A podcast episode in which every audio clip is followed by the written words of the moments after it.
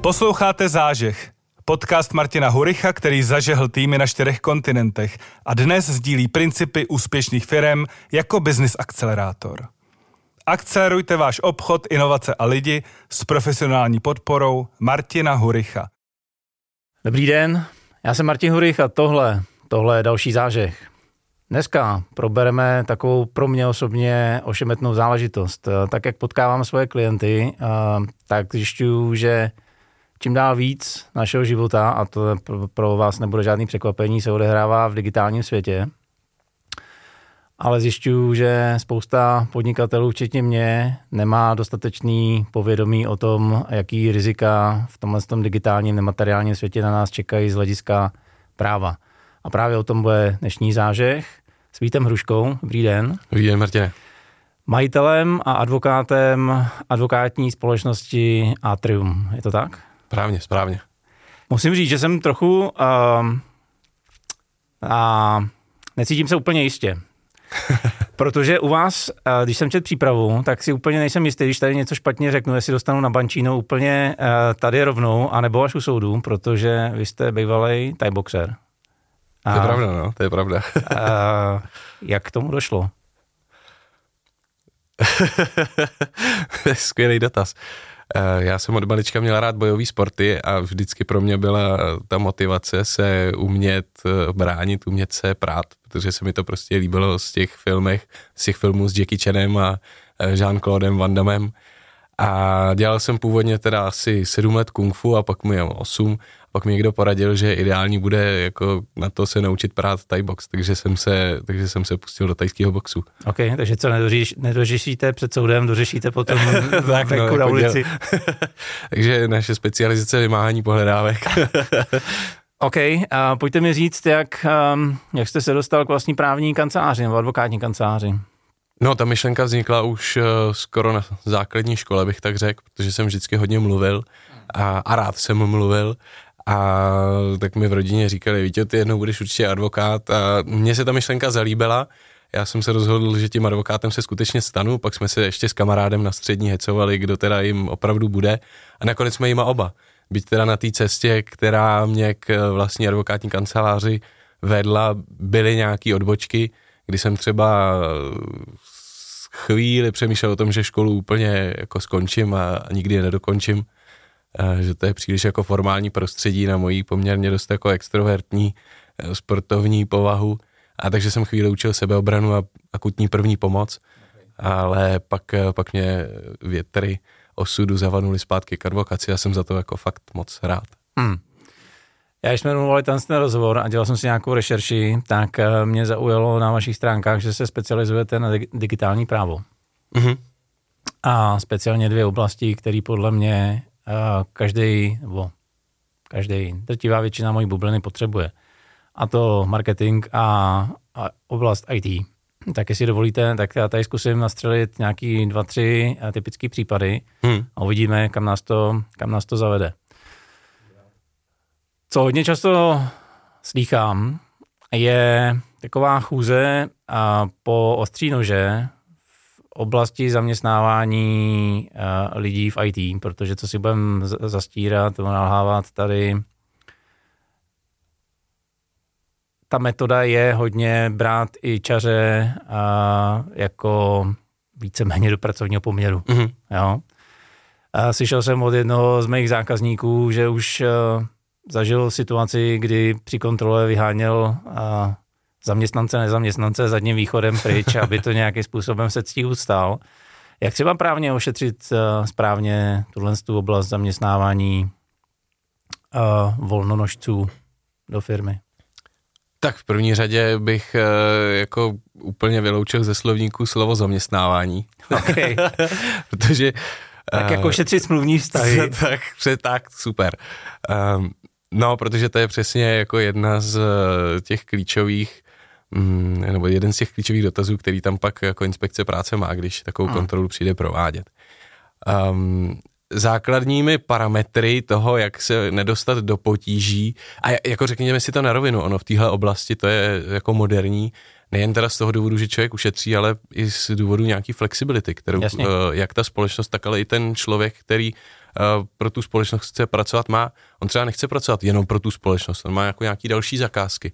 Uh, chce mít možnost odmítnout dělat na tom projektu, když se mu to mm. prostě nechce dělat, jo, tak co si budeme povídat. Upřímně já tohle to naprosto no. chápu, já spíš nechápu, proč se tomu bráníme. Já to taky nechápu. Jo, tak pojďme no. spíš uh, v rámci, v rámci možností to postavit tak, že využijeme těch výhod tady tohohle z toho svazku a smluvního a, a jak to postavit teda správně, aby ani jedna strana neskončila v potenciálních trablech. Hmm. Velmi dobrou, no, dobrým krokem je udělat si, udělat si pěknou smlouvu. Hmm. A v té smlouvě nastavit, že opravdu ten člověk, který se mnou spolupracuje, ne pro mě pracuje, který se mnou spolupracuje, tak eh, že může přijmout i jinou zakázku, že eh, může mít i další klienty, že může odmítnout, eh, když se mu nebude chtít na něčem dělat, že nemá žádný volno, že prostě jako když, když jako odmítne zakázku, tak jako tak prostě já mu nebudu nic proplácet. A to jsou takový ty klasické parametry mm, toho pracovně právního vztahu, který já v podstatě se snažím co nejvíc vyloučit. Takže podstatě to, co jsou znaky závislé práce, se já v té smlouvě snažím vyloučit. Znaky závislé práce zejména jsou to, že zaměstnanec vykonává soustavně práci pro toho zaměstnavatele na jeho vybavení, v jeho prostorách, na jeho pokyny, Nemůže si vybírat, kdy si vybere, eh, kdy, kdy bude pracovat, nebude pracovat, zaměstnavatel mu určuje pracovní dobu a tak dále. To znamená, všechny tyhle parametry já se pak v té smlouvě snažím nějak jako vyloučit nebo předejít. To znamená, uh, pracuj si kde chceš, pracuj si kdy chceš, mě nezajímá, jak dlouho na tom budeš dělat, mě zajímá uh, výsledek. Jasně trekuju tvůj čas, protože ten pak fakturuju klientovi. Jo? Uh, ale není to tak, že bych ti dal, musíš dělat 8 hodin denně od 9 do uh, 18 s hodinovou pauzou, to prostě se dostávám do potíží. Jo? A zároveň je taky dobrý, vlastně mimo tu smlouvu, promluvit si uh, s těmi svými kolegy, kteří pro mě takhle, jak si tu práci, no, tu činnost vykonávají. a, a jako připravit je na to, že ta kontrola může přijít. OK. Já bych si na něco dal pozor právě z té druhé strany, když já takhle pro někoho na IČO vykonávám práci? Uh, jo, ideálně zase uh, snažit se předejít tomu, abych v podstatě je to stejný, co jsem řekl, akorát, že z druhé strany hmm.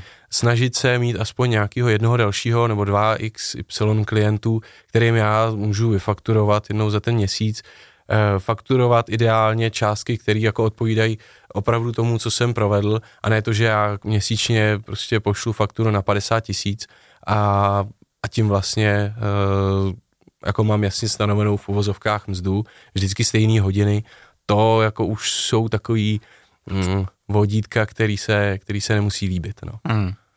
Spousta projektáků má ráda, když tyhle ty freelanceri sedí v jedné místnosti na stolech, který evidentně si nepřinesli z IKEA sami. A co s tím, jak třeba ošetřit tohle toho? Protože logicky, pokud mám hromadu volnožců, tak je nějakým způsobem řídit musím.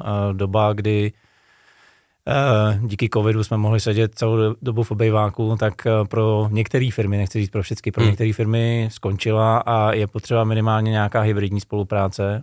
Tak eh, jak třeba ošetřit tuhle věc? Souhlas.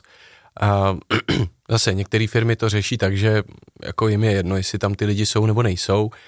Rozhodně to těm lidem nemůžu přikazovat. Jasně. Nebo byl, mohl by to být problém, takže to mm-hmm. doporučuji jako klientům ve chvíli, kdy jako řešíme tyhle smlouvy, eh, tak tam jako nedávat žádnou povinnost o tom, že skutečně ten člověk musí vykonávat eh, pro mě tu činnost tady na nějakém konkrétním místě, ale dá se taky vytvořit to, že se, že se udělá nájem toho vybavení. Jo? To znamená, ten člověk dá se mu možnost využívat vybavení kancelářský e, té společnosti a řekne se, že prostě za nájem toho místa, který on tam může využívat a všechno to vybavení, tak se bude platit nějaká částka, prostě XY peněz. Ať už teda buď hodinově, podle toho, co on tam já, nebo zkrátka denně, nebo, nebo měsíčně. Jo, tak Okay. to, se dá, to se dá taky takhle vyřešit. To máme po Brně a po Praze hromadu coworkingu, o kterých ani nevíte. Spoustu. OK, napadá mě ještě jedna věc. Ehm, Ten člověk teda eh, něco plodí. Plodí nějaký kód. Hmm. A velmi pravděpodobně, a jako amatérsky tady tuším nějaký záludnosti, protože Hmm. tak, jak jsem to třeba dřív v korporátu, když psali pro nás, eh, nacítil, tak ehm, autorem toho kódu jsem já. A jak vlastně, nebo je tam nějaký zádrhel při předávání mý práce a tomu, kdo mě uh, ne zaměstnává, ale se kterým jsem v součinnosti. Mhm. Ej, Já bych na to dal takový dva pohledy a jeden je takový, který, mm, na, na který upozorňuju klienty často ve smlouvách a myslím si, že se v tom i často chybuje. Hmm. Uh, takže jenom na to upozorně, aby se na to lidi dávali bacha a pak se dostanu k tomu kódu. Uh, tohle je totiž úplně skvělá záležitost, uh, kterou lidi pomíjejí. A ve smlouvách s třetí stranou mám společnost a teďka uzavírám se svým klientem nějakou smlouvu a typicky je to nějaká smlouva o vývoji software nebo klidně i NDAčko. Uh, nebo smlouvy o zpracování osobních údajů.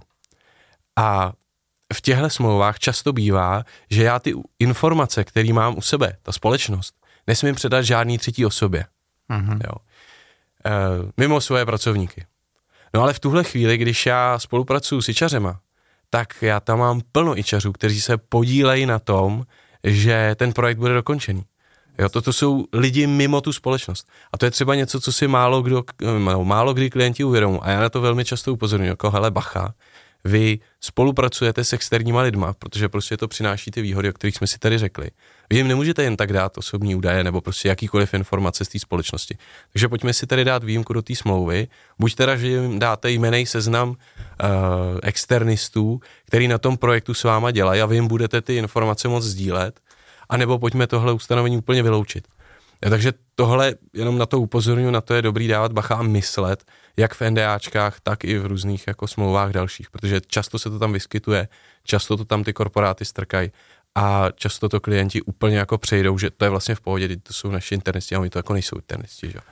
Ono asi vypadnout tohle ustavení, nebo zařídit, aby vypadlo tohleto ustanovení, nebude tak jednoduchý. Čím ho třeba uh, nahradit, aby to mě pokrylo Hmm. a zároveň, aby ten korporát, a protože je v jiný pozici, tak uh, tam nechtěl něco, že bude zase vyzrazovat mý tajemství on někam dál. Jo, jo, jo.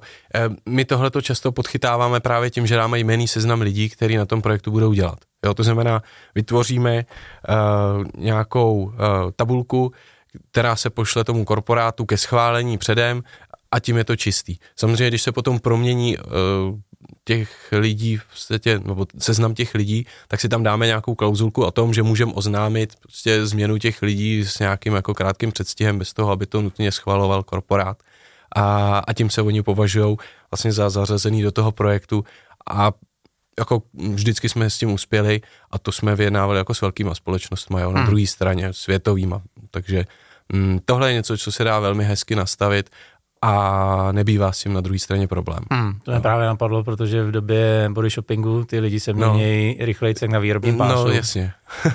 OK. Eh, To znamená zároveň, když takového člověka přizývám do projektu, tak eh, abych já byl krytý, tak já ho vlastně musím, mě- měl bych mít NDAčko i s tím člověkem, velmi pravděpodobně, Stopro. nebo minimálně bych ho Stopro. měl informovat, že on je pod nějakýma potenciálníma sankcemi, jo? Stopro. Jo, jo, jo. Eh, A předpokládám, že abych skutečně riziko přenes, tak musím mít teda jako skutečně podepsaný NDAčko i s tím zaměstn, zaměstnancem, s tím ičařem spolupracovní, sparo- spolupracující osobou. No jo, a te, tady to přesně vidíte, jo, Martine, že jako musíme dávat velký pozor Jo, na tom, jako těch lidech pak mluvíme a, a při té kontrole to klade ještě jako větší nároky na ty jak samotný lidi, kteří spolupracují, tak i jako ty kmenový zaměstnance, kteří jsou opravdu zaměstnanci a jak jako povídají o tom vztahu jo, s těmi ostatníma. Takže není to jednoduché a je dobrý si na to udělat třeba nějaký krátký brief s těma lidma a zkusit si to s nimi jako tu kontrolu. Takhle jsme to jako už u nějakých klientů dělali. Tak to je jenom... OK, nejlepší je ztratit hlas teda. tak omlouvám se, potřebuju. OK, um, tak máme vyřešený tohle z toho, máme vyřešenýho uh, spolupracujícího vůči mně. Uh, řekněme, že máme nějaký dílo, máme nějakou webovou apku nebo máme hmm. nějakou mobilní apku. Uh, dost často se setkávám s tím, že ta kupující strana dál říká, OK, dovejte to do nějaké fáze, dál si to budeme zpravovat sami. Jak správně přenést veškerý ty práva na tu druhou stranu a jak se vlastně z tohohle z toho odběratelsko-dodavatelského vztahu zase vyvázat, co do něj dát, aby bylo jasno, kde teda vlastně končí moje zodpovědnost a co předávám dál. Hmm. Skvělý dotaz. Vždycky základem těchto vztahů je dobře nastavená smlouva. A, a v té smlouvě je nastavený licenční podmínky. Já už jsem se xkrát setkal, mám takovou zkušenost s jednou tady IT společností, ne úplně dobrý zkušenosti, teda já jsem tam vždycky zastupoval klienta a jako ve chvíli, kdy ta smlouva na druhé straně není dobrá, tak jako už na začátku, tak eh, se potom velmi obtížně ty podmínky nějak jako narovnávají zase zpátky.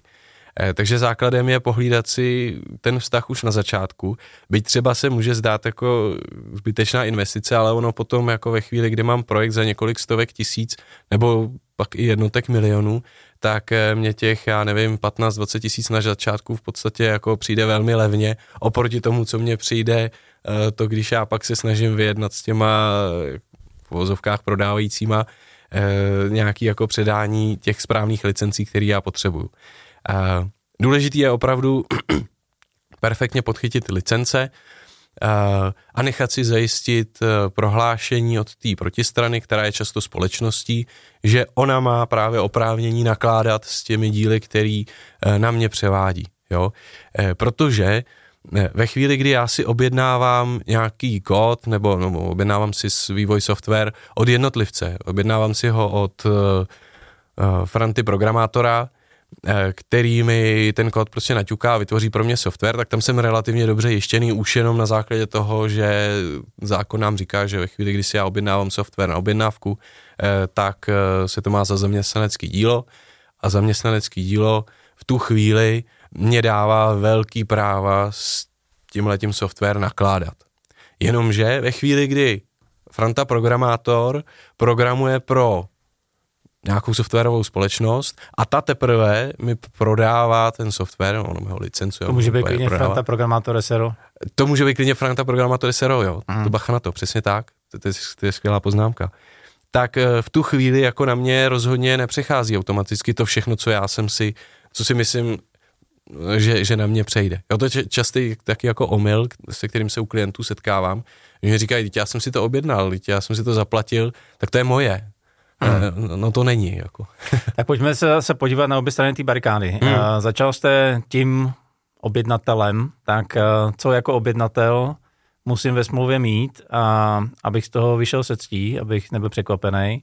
A na druhou stranu zase, no, OK, pojďme jen na tu první část zatím. Hmm. Ono je to ve výsledku obojí stejný, jenom záleží na tom, jaký já mám záměr a co s tím chci dál dělat.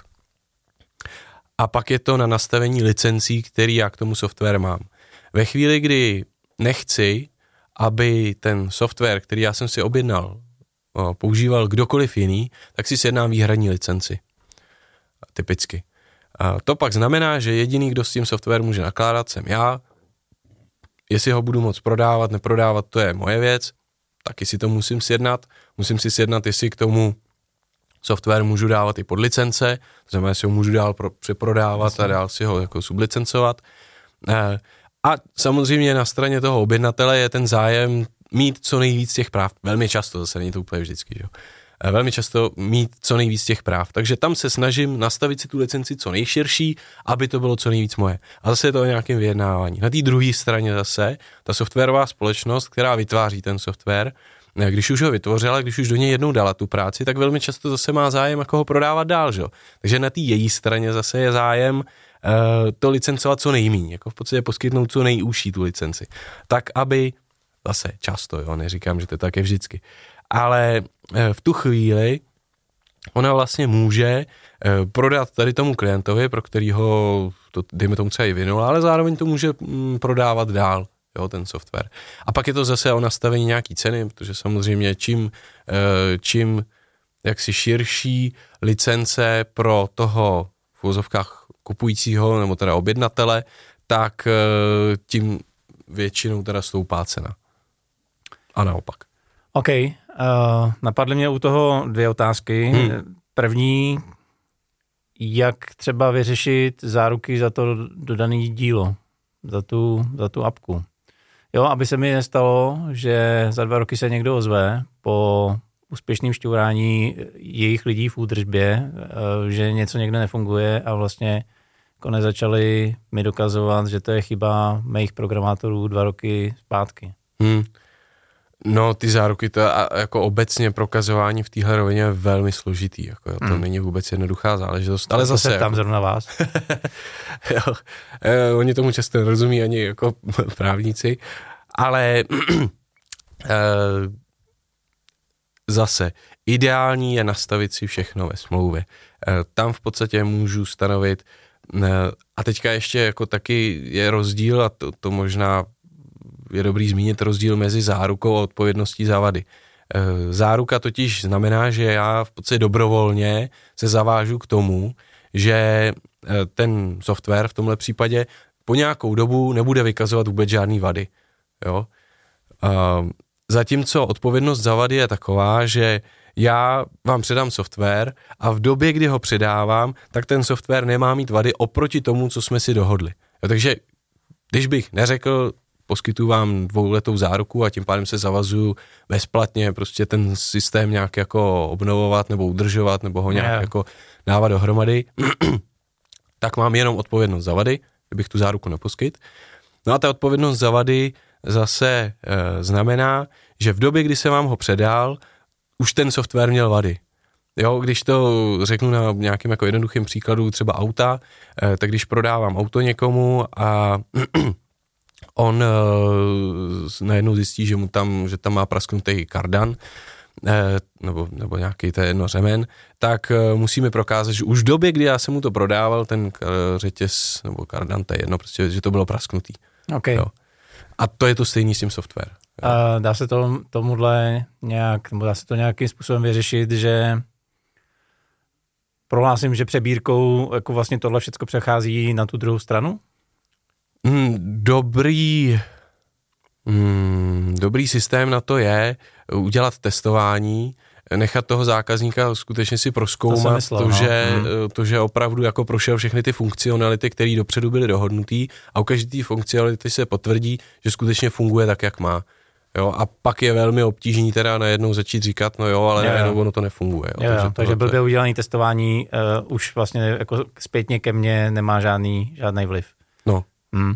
A ta druhá věc, která mě napadla, uh, kluci z menších IT firm prominou, ale co sleduju jako velmi často je, že urvete velkého zákazníka, na něm vyrostete, postavíte, uh, postavíte právě tu první jabku a pak máte chutí zproduktizovat. Mm-hmm. Řekněme, že uh, jako nechci úplně lavírovat v rámci smlouvy, tak pro te, tady ten podcast řekněme, že mám tu nejtuší uh, možnou variantu, kdy jako vlastně všechno musím předat hmm. a je to vyvinutý pro jednoho. Pořád je tam ale to hryzání, jak s tím naložit. Jo? Aha. Uh, dá se nějakým jednoduchým způsobem říct, kdy už je to plagiát a kdy a od kdy to je, řekněme, jako nový nezávislý produkt? Mm-hmm. Tak na to mám dvě odpovědi, jednu krátkou a jednu dlouhou tak jsem s dlouhou. Takže uh, dá se jednoduše říct ne. Okay. Dlouhá uh, vůbec ne. jo, na to jsou znalci a to jako potom posuzují mm, ta apka na to, aby mm, nenaplňovala právě znaky toho plagiátorství, nebo to, že hmm. jako opravdu to bylo skopčený, uh, tak musí být postavená úplně znova a jako fakt to nesmí být podobný. Jo? S tím třeba byly problémy v Americe několikrát, že no, to, jako příklady k tomu jsou, ale jako tohle ani neposoudí ani právník. Jo. Tohle posoudí vyloženě ten znalec, který pak si porovnává ty dva kódy a říká, jo, tak eh, vlastně jako eh, tady to je podobný tomuhle kódu a je vidět, že to z toho vychází, jo. ale eh, jak už jsem říkal, jako krátká odpověď ne. Jo, jo, já jsem, já jsem tomu rozuměl, spíš, mě šel spíš o to, jestli už jsou nějaký uh, precedenty, hmm. A protože v muzice se dneska hádají o dva, tři akordy, hmm. a tak jestli už máme něco podobného v rámci, v rámci aplikací, protože když to vemu ad absurdum, že nesmí být vůbec nic použitýho, tak dneska v době low code, no code nebo, nebo různých připravených knihoven, hmm. já bych to fakt musel začít znova. A velmi pravděpodobně bych nemohl použít ani tyhle ty low code, no code platformy. Hmm. Chápu to správně? No to úplně ne zase, tak když už tam jsou nějaký jako uh, krátký díla, který už třeba někdo vytvořil hmm. a um, ty pak skládám dohromady, tak samozřejmě jako tenhle ten krátký úsek uh, nebude považovaný za ten, uh, který by jako byl problémový. Jo. Uh, ale znova říkám, tam je to o tom, že uh, to potom posuzuje znalez z hlediska jako komplexního celého yeah. posuzování a to, to já prostě takhle na, na první dobrou to nevím. Hmm. Uh, nebo nedokážu to, nedokážu to určit. Hmm. Mm. A ani jako, že by byly nějaký vodítka vyloženě, tak smí se použít takováhle část kódu nebo takováhle část, eh, to, to úplně jako nejsou. Hmm. Ještě pustíme do jiné oblasti. Hmm. Je něco v IT, na co jsme nenarazili a měli bychom? Je tam ještě nějaký uh, oříšek nebo nějaká překážka, na kterou bychom si měli dát pozor, pokud máme IT firmu? No já myslím, že z hlediska těch jako úplně základních informací, že jsme probrali v tomto směru všechno, takže jako ten švart systém to je něco, co, co firmy velmi často trápí, předávání licencí a kódů, tak to jako je druhá otázka, která eh, firmy často trápí. A pak je to nějaká ochrana důvěrných informací a dat, který vlastně mezi těmi společnostmi putují a pak mezi těmi společnostmi a jejich v podstatě teda spolupracovníky. A to je třetí oblast, která ty firmy jako často trápí. Takže myslím si, že v téhle oblasti jsme probrali to nejdůležitější, co, co bylo potřeba. Hmm.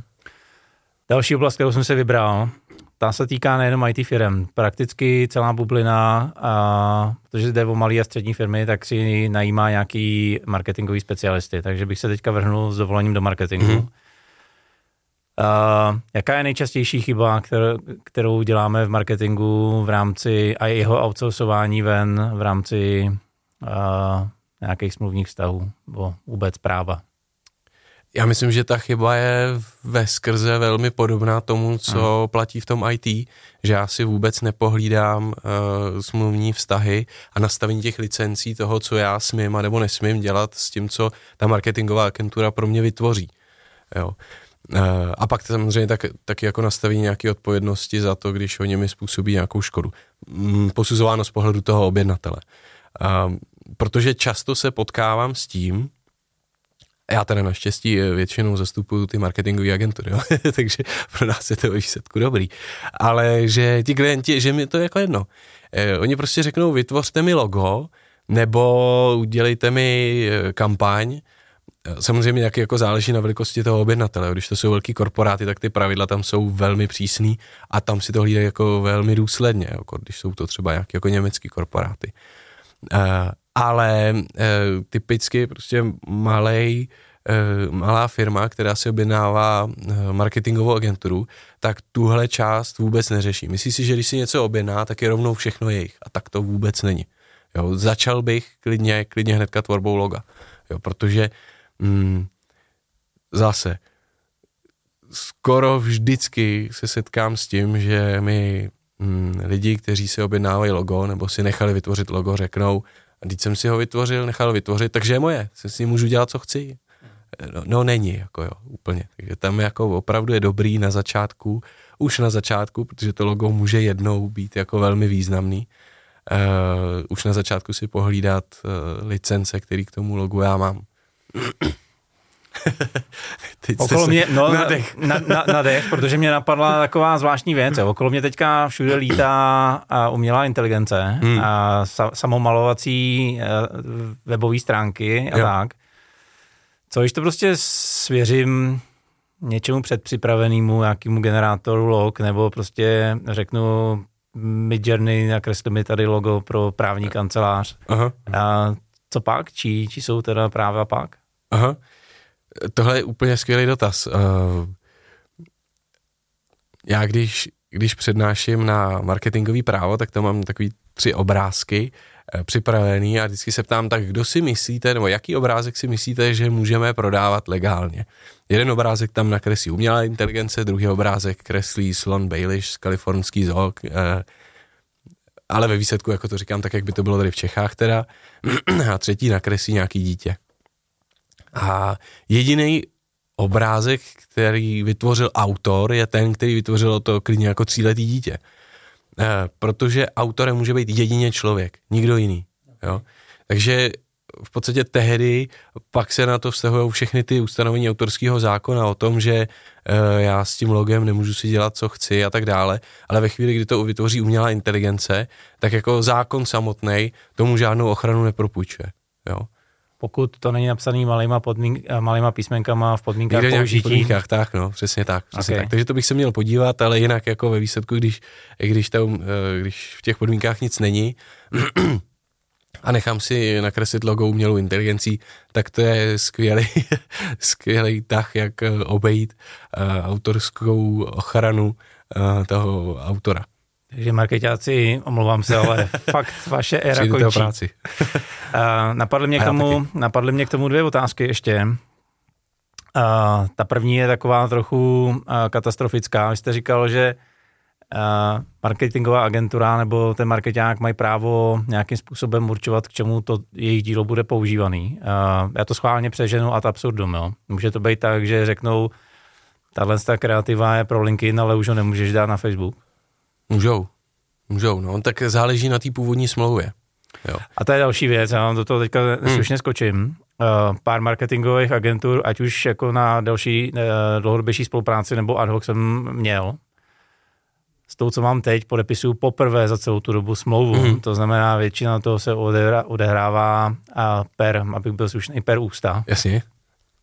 Co v takových případech? Eh, jsou zase na to nějaký jako standardy nebo nějaký úzusy, jak se v tomhle tom případě chovat, když mezi sebou nemá formálně stanovený a podepsaný papír? Hmm. Úzusy jsou, respektive je na to přímo, přímo zákonní ustanovení, který říká, že v tu chvíli můžu používat to dílo za tím účelem, který byl sjednán ve smlouvě. Ve chvíli, kdy mám smlouvu jenom eh, per ústa, jak jste říkal, tak eh, budu muset já prokázat, že opravdu jsem měl eh, jako oprávnění to používat, nebo že bylo tak nějak jako předpokládatelný aspoň, nebo bylo jasný z toho, co jsme si dohodli. A ono jako ta smlouva může vzniknout tím, že budete prokazovat i komunikaci třeba v mailu. A se potřebuji vytvořit kampaň, kterou, nebo fotky, které teďka budu postovat na svý všechny sociální sítě. A v tu chvíli už je jasný, k čemu vy to v podstatě potřebujete. Takže tam bych se třeba toho až tolik nebal. Ale pokud to jasný nebude, a pokud třeba vy pak najednou tu fotku použijete tam na nějaký jako billboard vedle D1, tak tam bych jako už, uh, už s nějakým použitím byl opatrný. OK, to znamená z toho, co, jestli to dobře chápu, z toho, co říkáte, já bych měl mít zájem na smlouvě hlavně z pozice objednatele. Hmm, jo, je to tak? Přesně tak, protože ten člověk, který vytváří, nebo je to ta právnická osoba, pro kterou to teda tvoří další a ona pak jako to předává dál, tak ta je v tom silnějším postavení. Ale jestliže já si něco objednávám, tak bych se já měl snažit získat co, ty co největší oprávnění, si s tím pak dělat, co chci. A ono to často nebývá zase tak jako, to není žádná jako extra raketová věta, věda, jo. Uh, to je pár vět, uh, dobře, pokud je to nějaká větší licenční smlouva, jedná se třeba právě v rámci nastavování marketingových kampaní pro ty velké korporáty, kdy třeba řešíme i influencerské kampaně, tak tam to jako si asi umíme představit, že to není o pár větách, ale že to yeah. jsou jako zatraceně dlouhý ustanovení.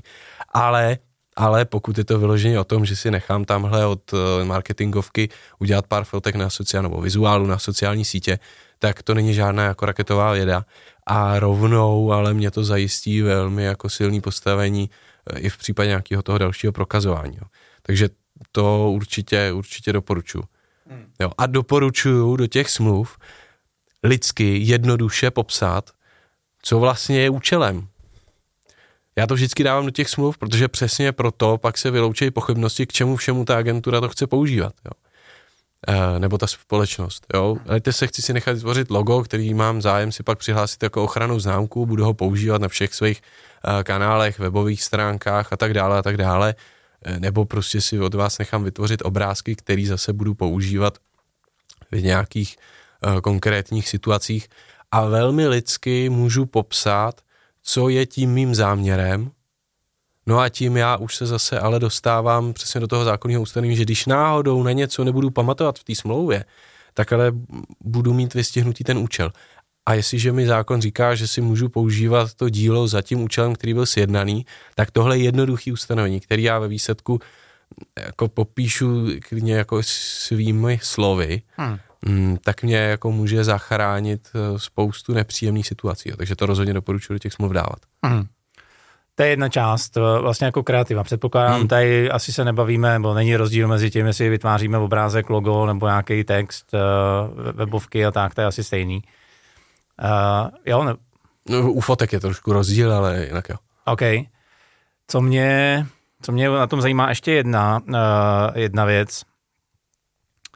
Tu kreativu je potřeba někam dát. A je víc a víc častější, že vlastně já předávám zprávu v sociálních sítí někomu jinému. To znamená, ne, že mi to někdo vytvoří, já si to tam sám dám, mm. ale někdo se za to i, o to i stará.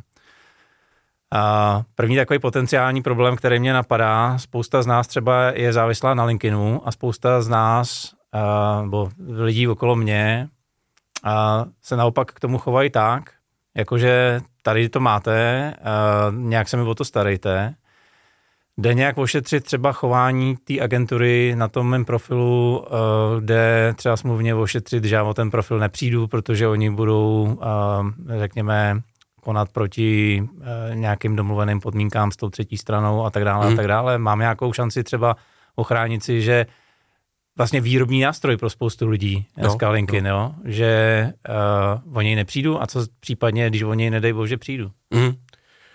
Nejjednodušší nástroj, jak tohle zajistit, jsou smluvní pokuty. To znamená, domluvím si tam konkrétní parametry té spolupráce, spolupráce, domluvím si tam klidně jako zakázaný výrazy, který oni nesmí používat. Yeah.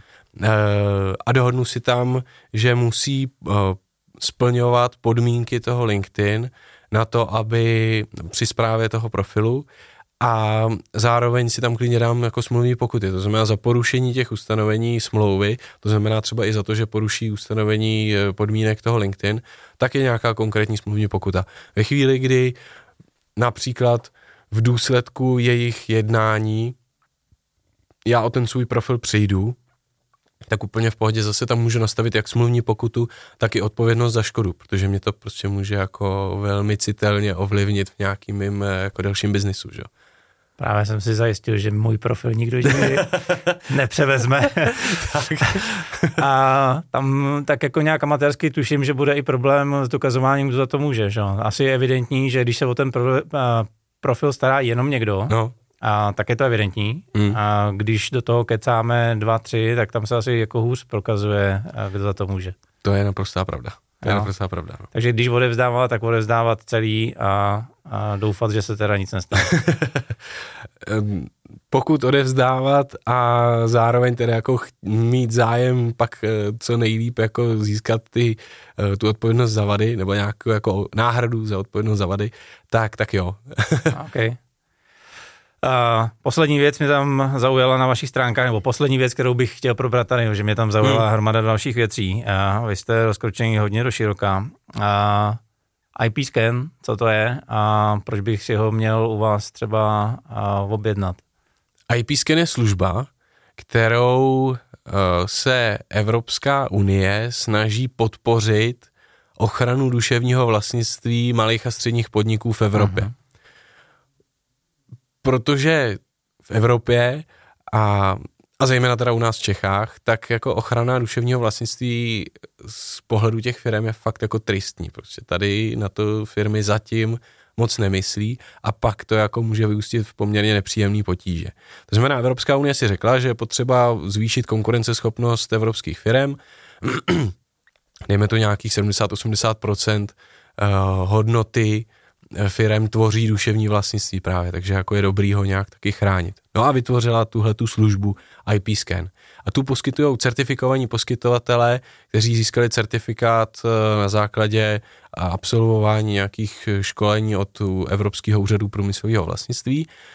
A eh, je to v podstatě takový audit duševního vlastnictví té společnosti. To znamená, projde se všechno, co souvisí jakýmkoliv způsobem s duševním vlastnictví v rámci té společnosti a zjistí se, jak moc dobře si ho ta společnost chrání. E, takže se zkoumají přesně tyhle ty smlouvy s programátory. Jo. Jestliže ta společnost, jejím hlavním obchodním artiklem je nějaký software, tak se zkoumá, jestli je e, nastavená dobře smlouva s těmi programátory, který ten software vytvářeli. Pokud ne, tak se na to ten klient upozorní. E, zjišťuje se, jestli ta společnost má má dobře nastavený smlouvy s tvůrci loga, jestli má pod sebou domény, jestli prostě eh, třeba nevyrábí nějaký výrobek, který je možný chránit nějakým průmyslovým vzorem. Jo, a tak dále, a tak dále. A projde se vlastně komplet celá ta společnost a udělá se taková zpráva, kterou si můžu troufnout říct, že my jsme jako posunuli na další level, dokonce i z úřadu máme docela dobrý jako zpětný vazby na ní. E, máme tam jako barvičky různý, jestli jako to je dobře, špatně, že jsme si s tím jako vyhráli docela. A řekneme, co teda je dobře, špatně a ten klient potom ví, co má udělat. A suprová teda záležitost je, že tím, že Evropská unie se snaží podporovat to, aby si společnosti chránili svoje duševní vlastnictví, tak, eh, tak to taky dotuje eh, respektive bude dotovat. Minulý rok už tenhle dotační program běžel, eh, tenhle rok, co mám zatím zprávy z úřadu průmyslového vlastnictví, tak by se dotace měly rozběhnout od 23. ledna a ta služba má v každé zemi Evropské unie mm, svoji konkrétní cenu. V Čechách to je 900 euro, ale Evropská unie z toho proplatí 90%. Když se projde hm, takovým relativně jednoduchým formulářem, který ale zase ten certifikovaný poskytovatel zná a umí s ním většinou poradit. OK. A nebo ho celý jako vyplnit za tu společnost. OK. Typická, uh, typický největší problém asi jsou teda ty smlouvy u IT firm uh, s dodavatelama? Hmm. A loga. OK. Loga. Ochranný známky tady v Čechách skoro nikdo nemá tak to jsou v podstatě jako za nás, tenhle problém tam byl v podstatě bych řekl třeba v 95% Nerozumím. případů, když jsme to my zkoumali. Jo. Uh, nějaká, vím, že to bude těžký, ale já tady nepokládám jednoduché otázky. uh, nějaký závěrečný doporučení z vaší strany a pro tu moji bublinu malý střední a firmy hodně technický a technologický. Mm. Z toho, co jsme si tady dneska povídali. Kdybych měl udělat do konce týdne uh, jednu věc, tak uh, z toho, co jsme si tady povídali, která by to měla být, aby měla největší dopad a nejvíc mě zachránila. Probírali jsme tady toho dost. Uh, a jednou, vybrat jednu věc z těch, co je, já bych řekl, uh, projděte si vaše smlouvy nebo procesy, jestli náhodou tam není nějaký problém, o kterým jste doteď nevěděli, ale mohl by vám v budoucnu zachránit zachránit velký průšvih, protože uh, typicky to právě bývá tak, že se všechno jede na pankáče a pak až najednou se jako řeší nějaký problém, ale když se ten problém podchytí už na začátku, tak se dá ušetřit opravdu jako velká spousta peněz. Tak jo, děkuji moc. Já moc díky, Martine. Tak, to byl díl o digitálním právu. Doufám, že jsme vás moc nevyděsili. Eh, naopak eh, třeba motivovali k tomu, abyste si udělali eh, vlastní malej, nechci úplně říkat audit, protože toho slova se lidi bojí úplně stejně jako právníků. tak nějaký malej, malej check. Pokud se vám tahle epizoda líbila, tak určitě lajkujte a sdílejte tam, kde právě posloucháte, ať už je to podcastová apka nebo nebo YouTube, nebo moje stránky www.martinhurich.com lomeno zážeh. No a já děkuji za pozornost, držím vám palce a přeju úspěch. Díky.